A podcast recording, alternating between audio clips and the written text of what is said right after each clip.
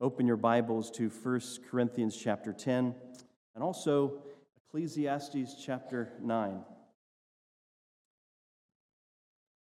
We're looking at who we are. What makes this church family Friendship Baptist Church? We're calling that our values. Look over here. We're calling those our values. Our mission on this side states there that we are, we are to help people meet, model, and magnify Jesus.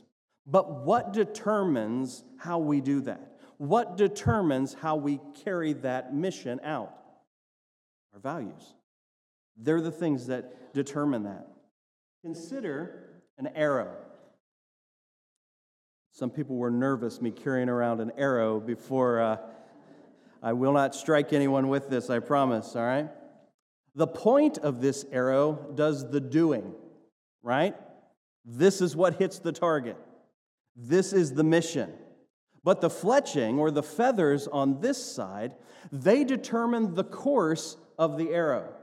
Without this, it could go anywhere and everywhere. It is only through the fletching on the back of these, this, these arrows, or sometimes they're, they're rubber or whatever they might be, they determine the arrow's path. And so it is with our values as a church. The biblical values of this body of believers determine the direction to which we are carried. They determine the mission of God, how it is to be done here at Friendship Baptist Church, how it has been given to us as a church and given to us individually as well. Brother Jonathan so kindly and articulately showed us on the first week that our values begin with the first one there. The Bible guides us. There is really nothing before that, is there? The Bible has to guide us. It is by the Word of God that a man and a woman come to know Christ as their Savior. 2 Timothy 3:15 the holy scriptures which are able to make thee wise unto salvation through faith which is in Christ Jesus. It is also by the word of God then that we know who we are in Christ and what he has for us. Continuing into the next verse, all scripture is given by inspiration of God and is profitable for doctrine, for reproof, for correction, for instruction in righteousness. Why? That the man of God may be perfect, truly furnished unto all good works. So the Bible guides us. Then the second week, Brother Rick showed us passionately that he showed us the second thing there that prayer empowers us. Yes, the Lord speaks. He has chosen to speak to us and to guide us through His Word. But then He has also chosen to empower us through prayer. And today, we come to the third feather on the arrow, which is with the thought behind it that the Bible guides us and that prayer empowers us, the natural outcome then of that is what we see today integrity drives us. Integrity drives us.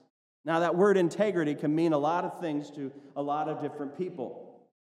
What does that mean to you? Most people think that, you know, this is a person of high moral standing. That's a good definition. Others may say, well, this is a person who does right in the face of difficult situations.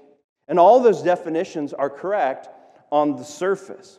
But they have more depth to them, and this is what we're going to look at. This is what we're going to see today. Because how we carry out our mission in life must be driven by integrity. If it is not driven by integrity, it will wind up tarnishing the name of Jesus Christ, even if we desire to do it for a good reason. Throughout history, we can look at people that were, that were doing things that they thought they were desiring to do good, but if it was not hinged in the Word of God, it tarnished the name of Jesus Christ. They might have said that this was being done in the name of Jesus Christ, but it had very little resemblance to Jesus Christ Himself, to the Word of God. So we must be in the integrity of the Word of God, carrying out what God would have us. Now, at the most basic level, integrity means to be whole. If we go to mathematics, the, the term integer, I think I've said this before, but you know, integer is a whole number. It's not something that's a fraction. It's not something that is split. It is full. It is whole. It is undivided. And so it should be for us as Christians.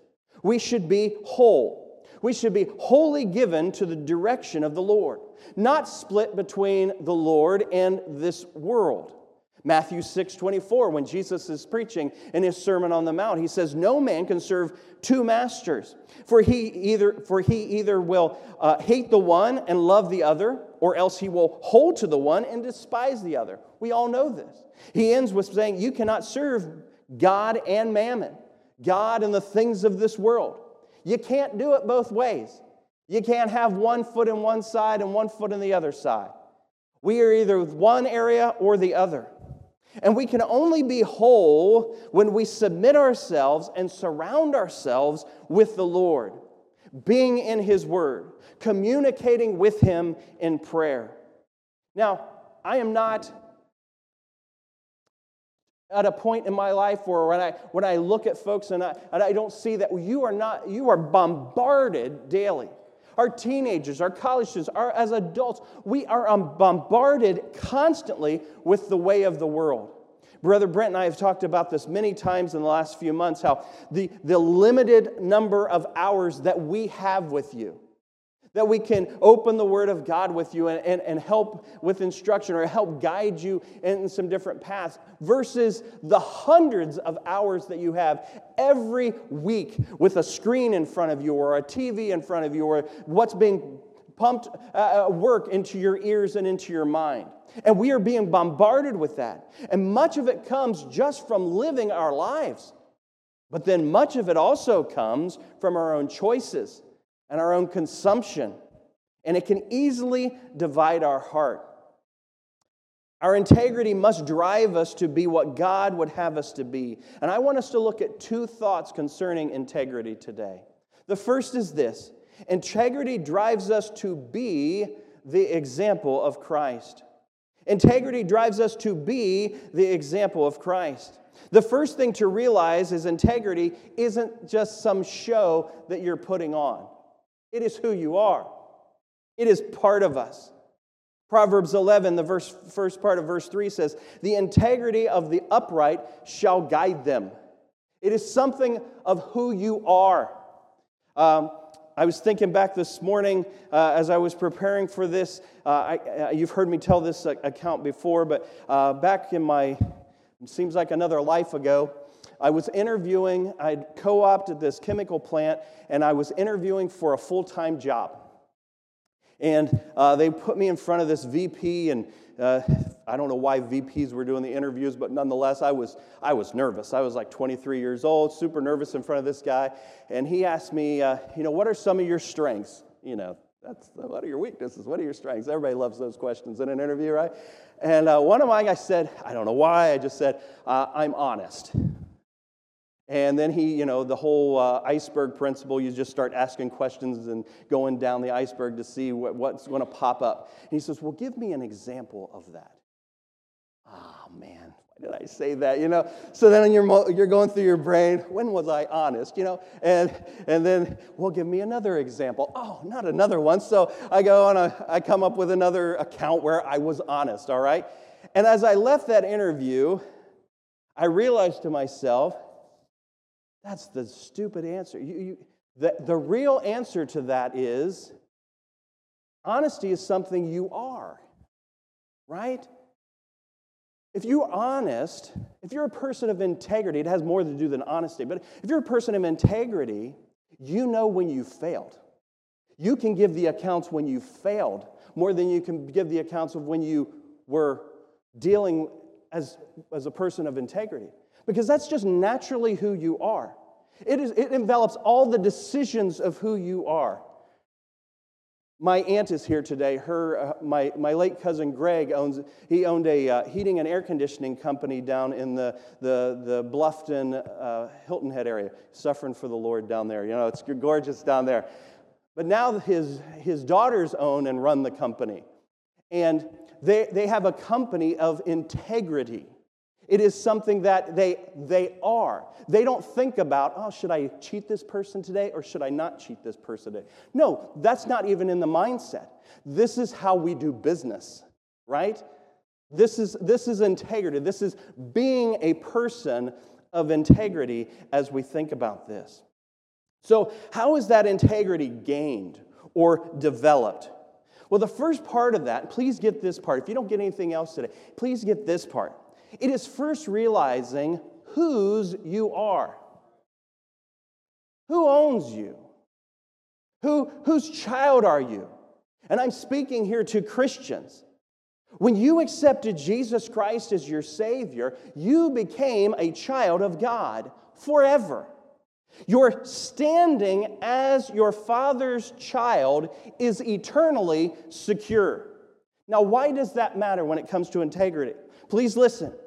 You are not a person of integrity trying to gain your father's approval. You are not trying to be good enough so that he will accept you. You are his child forever. You are a child of the King of Kings. And it is from that fact, it is from that fact that you are a child of the King that we allow our integrity then to guide us the king's children in their security of who they are, not their insecurity, but their security, have now the privilege to carry out their father's love and mission on those around them. Now, that's quite different than from an insecure standpoint, always trying to earn that. And if you've lived your Christian life that way, please understand this. You are eternally secure in the Father, and He wants you to work from that, that security out. It's a completely different mindset of us as Christians. And this allows us to be to live with integrity. Now, how is this done? How are we to be the example of Christ? We live out the word.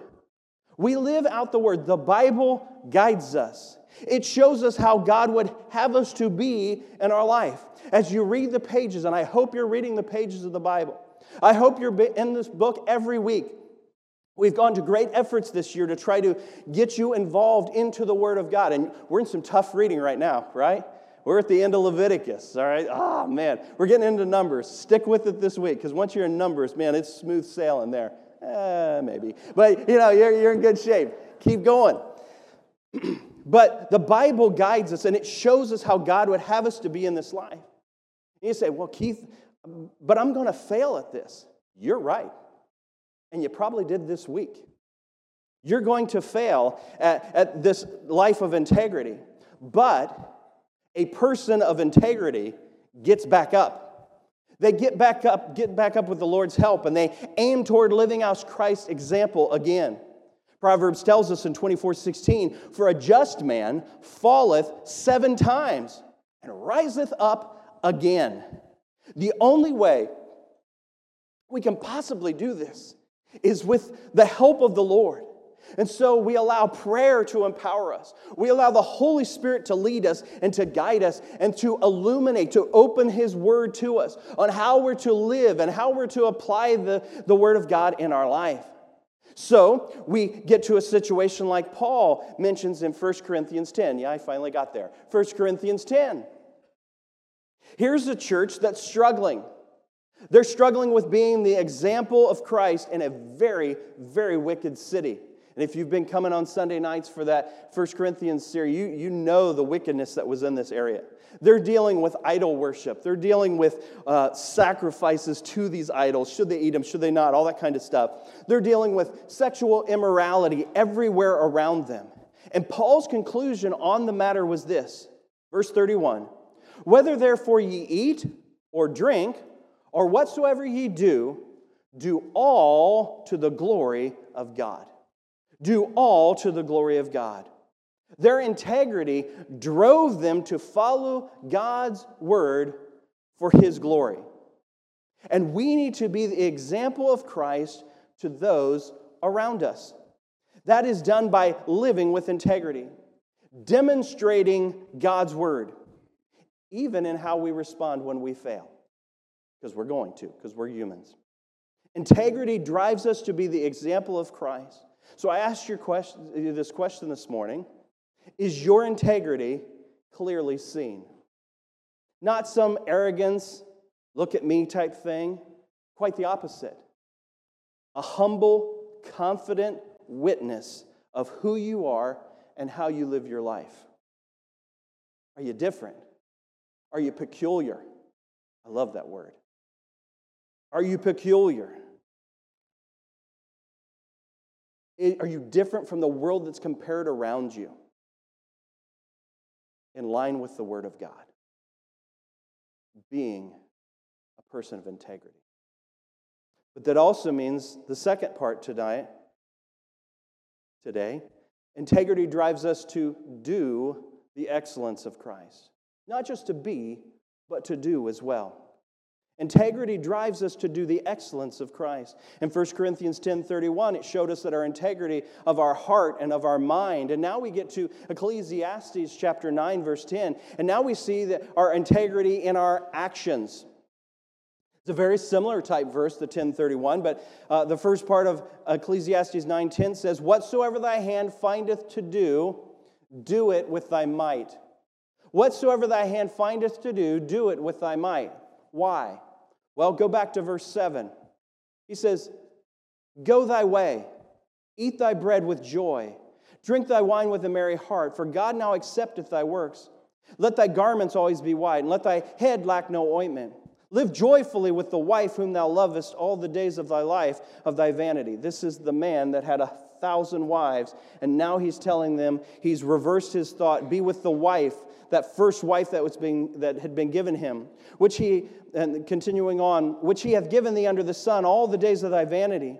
For that is thy portion in this life, and in thy labor which thou takest under the sun, whatsoever thy hand findeth to do, do it with thy might. For there is no work, nor device, nor knowledge, nor wisdom in the grave whither thou goest. And we'll continue on with that a little bit later. Now, this was written by an old King Solomon. This is toward the end of his life. He had wasted those latter years of his life seeking pleasure only. He went and he found it to be empty. As you read through the first, nine, uh, first part of these nine chapters, it, it was empty to him. Life was meaningless.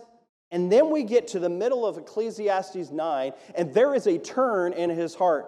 He stops looking at the things under the sun and he starts to look up to the Lord. And he starts to look up to heaven and he starts to look back to God. And when he does that, it changes everything. It changes his perspective, but more than that, it gives his life purpose. And in just even the small things of life, they start to have true meaning. You might be here today. You might even come every week and you feel like your, your life is just the rat race. You feel like you're in that hamster wheel and you are just existing.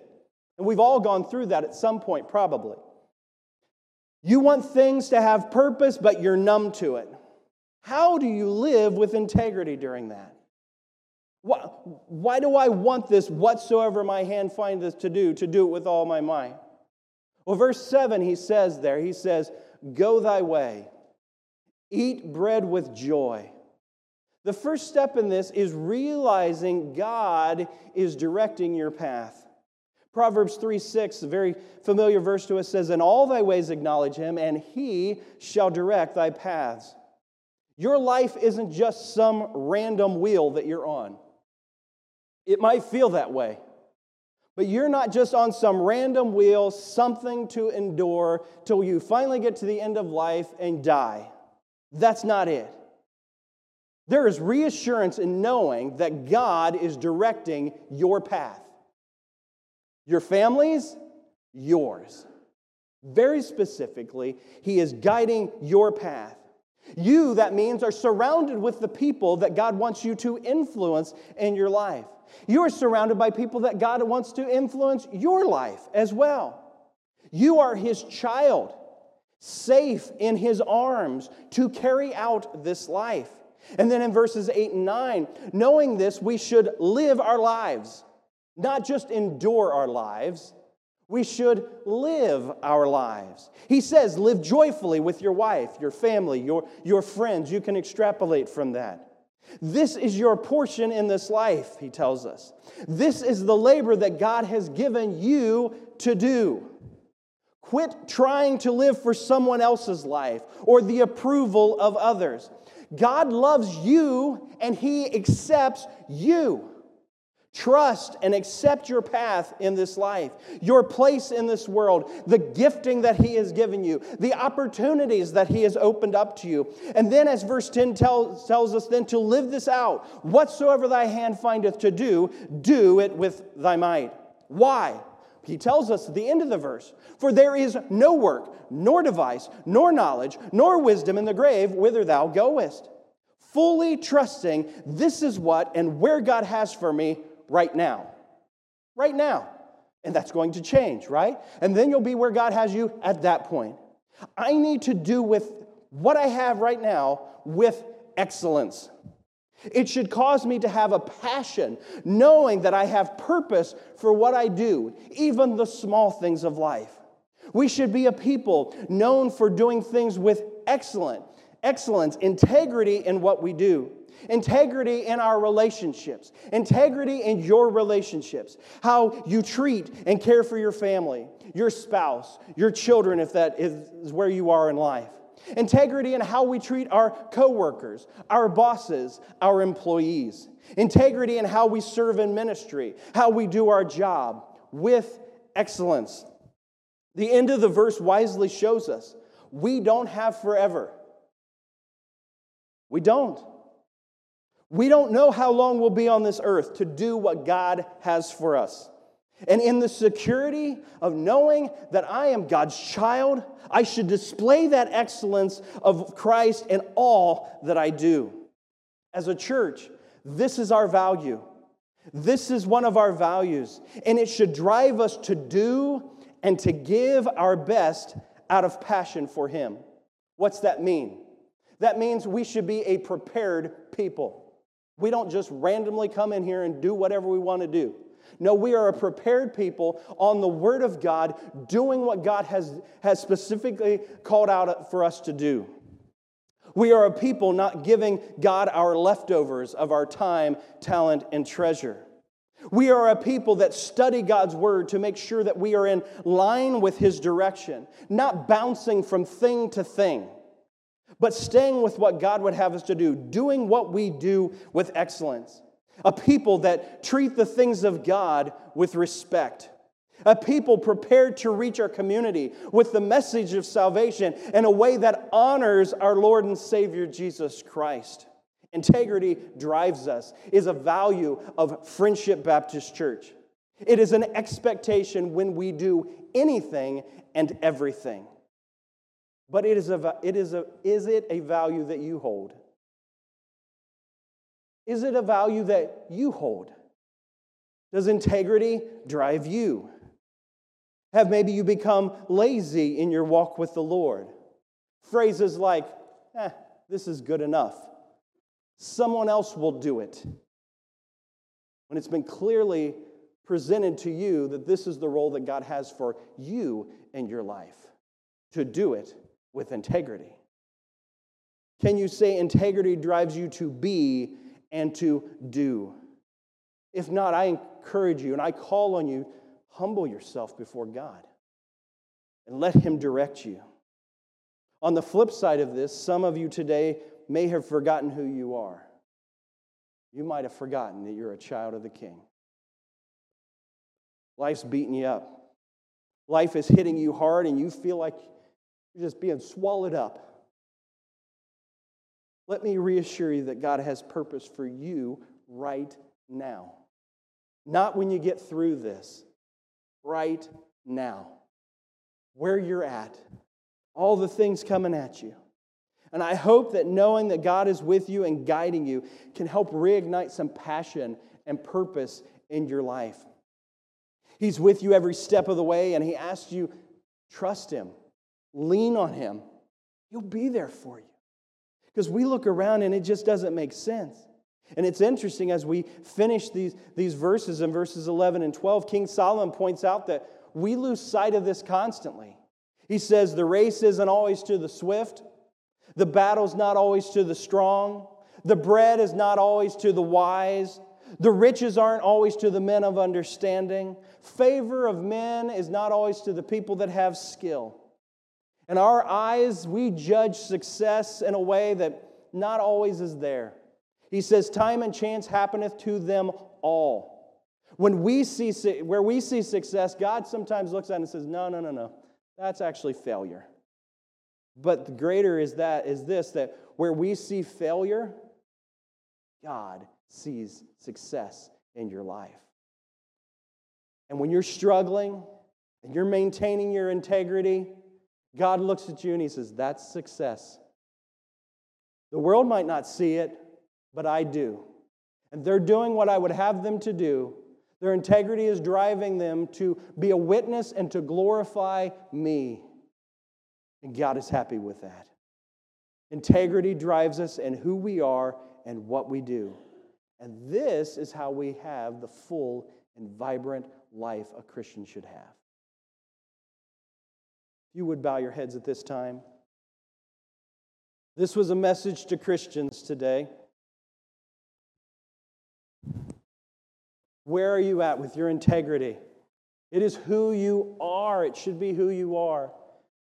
Many times, and there's times where we relax, we allow that to slip. Or there's those times when we just have to make the difficult decisions and we don't know what to do. Don't allow it to slip.